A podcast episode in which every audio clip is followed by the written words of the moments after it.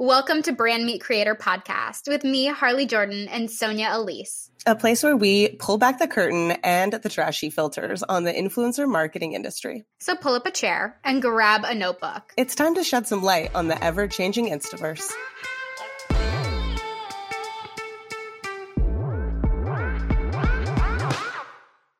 We've all heard the phrase Instagram is a highlight reel, but how far are influencers really taking this to ensure that we think they are hashtag goals? Living the aspirational really becomes a sales tactic to bring in new eyes. So let's jump right in. Sonia, I know you have the stories. I know you have stories oh, no. to tell about real life of being a big influencer. So what first comes to your mind? Well, I think, as you know, I have a lot of history working with fashion influencers, and I, there is no place where this is more apparent than with the fashion influencer crew. In my early days, I used to watch influencers drain their bank accounts on the latest Louis Vuitton, the latest Prada, whatever it was that was coming out on the runway, they needed that piece so that they could be photographed with it ASAP. Spending thousands of dollars um, on the best hotels, the best wardrobe, mm-hmm. and anything else they could get their hands on for New York Fashion Week. I even know someone who hired a photographer to go outside of New York Fashion Week and photograph them as though they were paparazzi being street styled to attract oh other God. street style photographers to photograph them in thinking that, oh, this person's important and we didn't know. And it works. it works. You know, I think all of this is so crazy. So last episode we were talking about how like all of this is about perception. It's not about your intentions. It's not about the behind the scenes. And like I think that's really what you're seeing is that like if I position myself online to look like I have it all, you will mm-hmm. think that I have it all. There's there's no way around exactly. that. My favorite saying is if it walks like a duck and talks like a duck, it must be a duck. And I think must that is exactly what must be a duck. And that is what fancy influencers want to personify. If I'm staying at the most luxurious hotel, if I'm wearing the most luxurious clothes, mm-hmm. I must be making a ton of money and have a ton of brand deals, thus yep. attracting more brand deals to me, more followers who yep. want that aspirational lifestyle that I'm living. Even if we're in reality, I'm essentially the Anna Delvey of Instagram influencers. Yes. Okay, I've been thinking about this story and I didn't get to tell it in our deep dark depths of Instagram mm. episode, but I have, I know this girl who mm-hmm. bought all of her followers. One day she just had 30K and mm-hmm. like me and my friend like stalked it. We like went through her followers. We are like, these are all bots. Like she definitely doesn't have a real following. But uh-huh. this girl is like this beautiful model, like always wears designer clothing, like takes these amazing beachy photos. And as time went on, she just became it because people would end up at her account and be like, oh, you have 30K followers. Like, this is someone that I want to follow. And little by little, she started bringing on those brand deals, started bringing on those modeling contracts. And now I'm pretty sure all of that 30K is real. And she has a huge TikTok following to boot. But it all started fake. Oh my goodness. I mean, fake it till you make it. That is, that is the American dream. She is living the right there. I, I think this has a lot to do with like sociology and psychology and just like the way that we are as human beings wanting to feel accepted, wanting to feel like we fit in. And there always has to be like a queen bee. There's like a normally a leader. And I think mm-hmm. now we're getting more out of that where there are, I'm sure there's still influencers, queen bees of every genre now, but there's a lot more sure. genres where you can find a place to fit in. But definitely early Instagram there were no alternative genres. There were no people who were showing their skin without filters. There was no people no. who were body positive or showing cellulite or doing a lot of things that we see today mm-hmm. that people identify with. And we're definitely moving into an era where I think buying those followers isn't going to make sense. Trying to fake it until you make it so either. is just seen seen right through. People know that you're being fake. Right. Yeah. And I do agree that Instagram is prioritizing the more interesting guys and girls at this point. Um, mm-hmm. because you have to have a personality, you have to be an overshare, you have to have some kind of value, whether that is like your journey or storytelling or whatever, teachable tips. Mm-hmm. Um, but your pretty girl, I don't I don't think she's going to go viral anymore. I don't think pretty cuts it. And I was actually talking to a client about this. Um, oh, let's go deep into this. So I was talking to a client and we were talking about this guy that dresses up like Johnny Depp and runs marathons. And like that's his thing online. And I'm sure he has a ton of TikTok followers and like the content isn't even Love great. It. It's like this terrible video quality. It's like not good content, but he's bringing in tons of views. Mm-hmm. I'm sure he has tons of followers. Like this guy's going to be a hit. And mm-hmm. I sent this to her and I was like, you know what I hate is that guys can just not try. Like there, this guy has a thing and it's so dressing true. up in this really realistic Johnny Depp costume. and that's all he needs to do. Uh-huh. There is nothing else. And she was like, actually, I think that if you just have boobs that you have out, like that's that's the method. And I was like, actually, I don't agree with that. I don't agree with that at all. I don't think pretty I don't think really? pretty sells mm-hmm. anymore. What do you think? I think you can still build a following off of boobs. Agreed. I do think that you can still build a following, but can you monetize it in the right way, in the way that maybe you want to be known? I don't think so. Like, I remember working with a swimwear brand way back when and wanting to, number one, it's difficult, or at the time it was difficult to find people who would post on Instagram in swimwear. It was just not as frequent. Now we yeah. see, of course, people in lingerie and underwear and all sorts of things, but but back then it was a right. little bit more difficult. And the next most difficult thing was that when we would ask for their audience metrics, it was always a significantly higher portion of men. All men.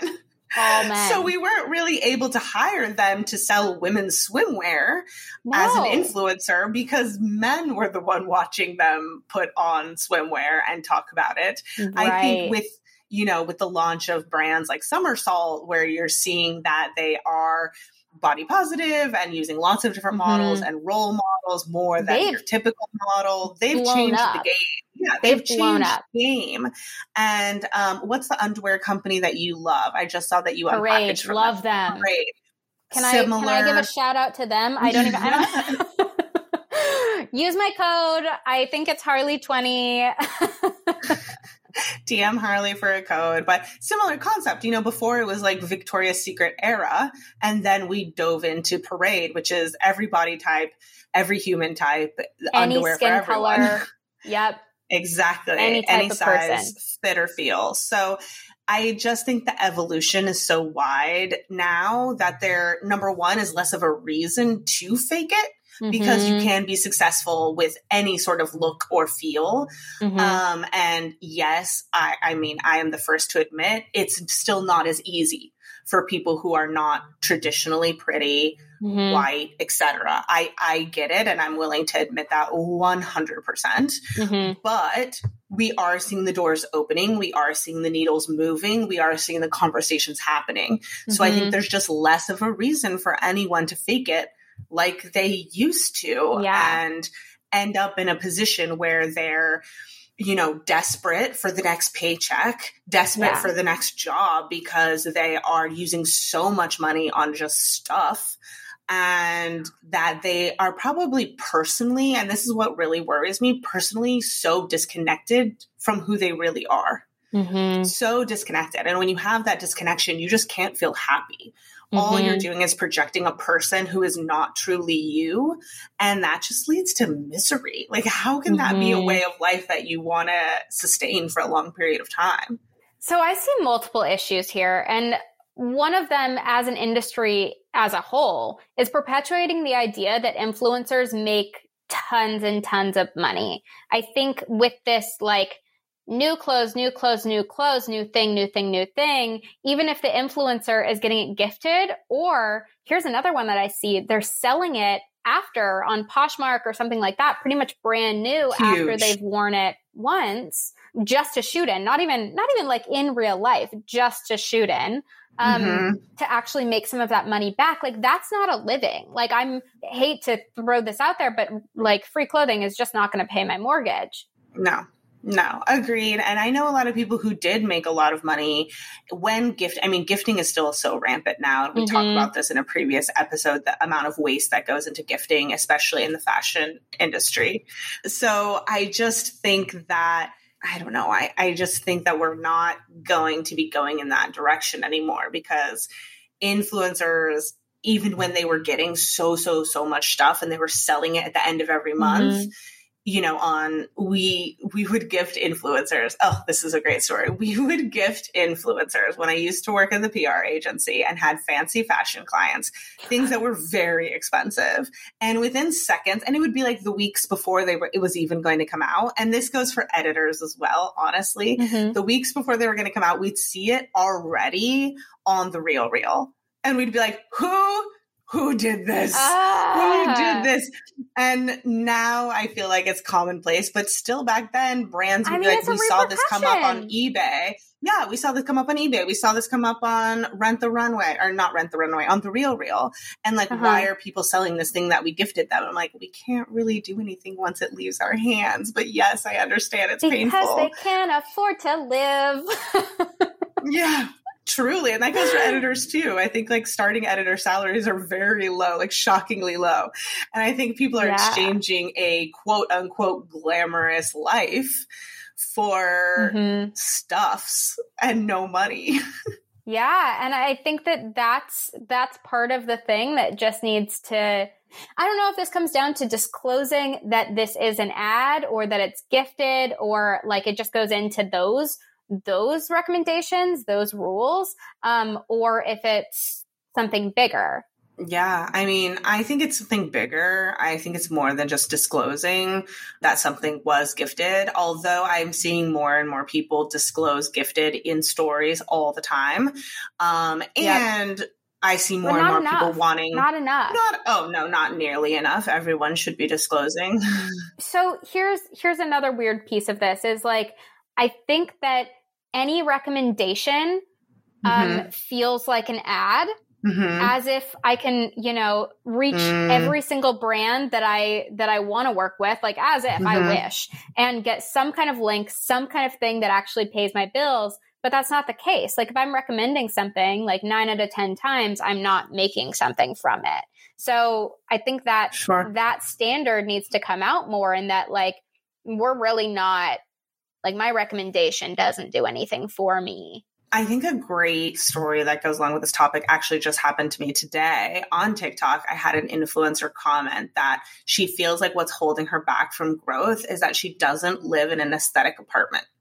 And it made me feel so sad to think that someone felt like the content that they were making couldn't be successful or couldn't be loved by brands because they didn't live in a fancy house and the hacks I have seen to like make it feel aesthetic uh. is beyond. So I just feel like those need to be shared. And I'm definitely going to do a video that talks about like all the things that you can do to fake a beautiful yeah. bathroom and all of these great like backgrounds and stuff. Right. But it just it went along with this topic really well that she felt so concerned that her actual living quarters were not good enough to be shown. I think it's so funny that you say that because if there is anything that I like accept as an excuse that you're not making content right now, it's mm-hmm. I'm moving in two weeks or I'm moving in a month. Like I'm waiting until I'm like in the nicer space with the better lighting. Like I can't I can't with my life mm. being a mess right now. I can't make content. And I relate to that so much.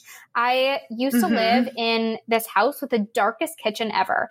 And at this point, I was like all into like posting my like smoothie bowls and being really creative about it. It's, it was actually like a whole wild journey.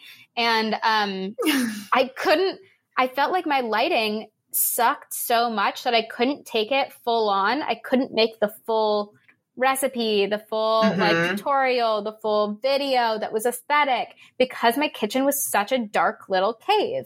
So once we moved, I was like, oh, hell yeah, like it's about to come out. Like this is the thing that I'm going to be doing. Like little did I know I'm absolutely never mm-hmm. going to create cooking reels because I actually suck at cooking or baking. like it's like a character flaw because I can't follow mm-hmm. directions. Mm-hmm. but moving, moving, man. yeah. I mean, I felt for her so deeply, but also it's like, okay, even in that scenario, Harley, where you like had your cool smoothie bowls, like you could make them in the dark kitchen and then, and then walk, walk, outside, outside and yeah. put them on a white background. Or I just feel like there are so many hacks when you're first getting started and you know, like, okay, the next house is out of reach for X, Y, and right. Z amount of time. And to feel like held back by any sort of circumstance, there's always a workaround. But I think always. it just I get it. Light truly is the most difficult portion of content mm-hmm. creation. You can make as many fake backgrounds as you like. There's tons of different hacks to make things seem like they are without the actual reality of it being real marble and all these great things. Yes. But I do feel like light is the hardest thing to yes. hack in a great way, besides just walking outside. So hopefully she lives in California, like you, where I mean, there's sun every day. At the end of the day, like if we even think about photo content uh, that I used to take when I used to go out and do these like content days. What you start mm-hmm. to like spy, and like when I'm on vacation, I still do this, is like those little corners. Like I don't need a full beautiful backdrop. Like I can be right by the dumpster, but I have this big palm tree in the back of me. So like, uh-huh. hello, beachy content yeah. next to the dumpster. Like that's just how it works. So pulling it back to this like unattainable fake lifestyle Mm-hmm. Is this bad? I mean, I think it would be bad if you were like, I'm on the best vacation I've ever been on, but you're like really just at a dumpster and you're not even on vacation. But if it's just about finding the vignette as a backdrop, I don't know that that's like the same as say, as like spending $4,000 a night on a hotel room that like overlooks, sure. you know, the Eiffel Tower. Like those are different, those are completely different things, but it's all, it's all one slippery slope and right. I think in terms of takeaway, I just hope that people realize that we're moving towards an era more quickly. I wish we were doing it more quickly, but we are doing it where there's an acceptance for every type of creator. Um, and we yeah. don't need to peddle the perfect aesthetic all the time. We don't right. need to peddle the perfect wardrobe, the perfect vacation, the perfect relationship. Um, the reality is more what people want to connect with these days. So leave behind that feeling that you have to fake it till you make it um, and right. really embrace your actual reality. Right. One person that I want everyone to go look up is Elyse Myers because this girl blew up on TikTok, has like a million followers on Instagram, maybe more. Mm-hmm, and mm-hmm. she just tells stories with her in her pajamas, like with her hair in a fun bun, like looks like an absolute hurricane. And she's the cutest. She's the cutest. But I'm obsessed she with her. Is, she tells these hilarious stories in this poor lighting and mm-hmm. she has a thing. Like you need a thing. You don't mm-hmm. need this crazy aesthetic world. So, I mean, the more we can get used to that and just promote that as a culture on Instagram, the sooner that we can get into or get away from this weird, unattainable lifestyle because we really see it. We see it across the board as the sales tactic. Like I said in the beginning, we see yeah. coaches pushing this myth, myth of you can have passive income just like me. I'm living in this luxury villa and mm-hmm. like I just sell my courses. I don't do any work, which is just a, such a lie. But because we see it, because the mm-hmm. perception's mm-hmm. there, we buy into it. It feels like hack culture. It's not real. Yeah. And I think us as a viewer need to pull back that veil for ourselves too and say, okay, wait, wait, wait. Like what what's real here? What's sure. real? Sure. I think the audience does. Uh, audience needs to take more responsibility for doing the due diligence between mm-hmm. reality and what they're seeing on Instagram.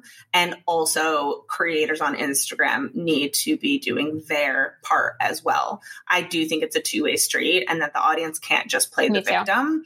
Victim you have to also think to yourself what is realistic for my life what in this scenario do i think is real and you know can i keep in mind that the person that I follow probably isn't sharing parts that are harder all the time, mm-hmm. um, but know that they do have those parts um, and that it is part of their reality, just like yours. Influencers are just like us. Influencers are just like us. Ah. Today has been one big, deep topic. I know that you have thoughts and feelings and deep concerns, and we want to hear them. Come hang out with us on Instagram at the Harley Jordan and Sonia.Elyss. We'll catch you next time.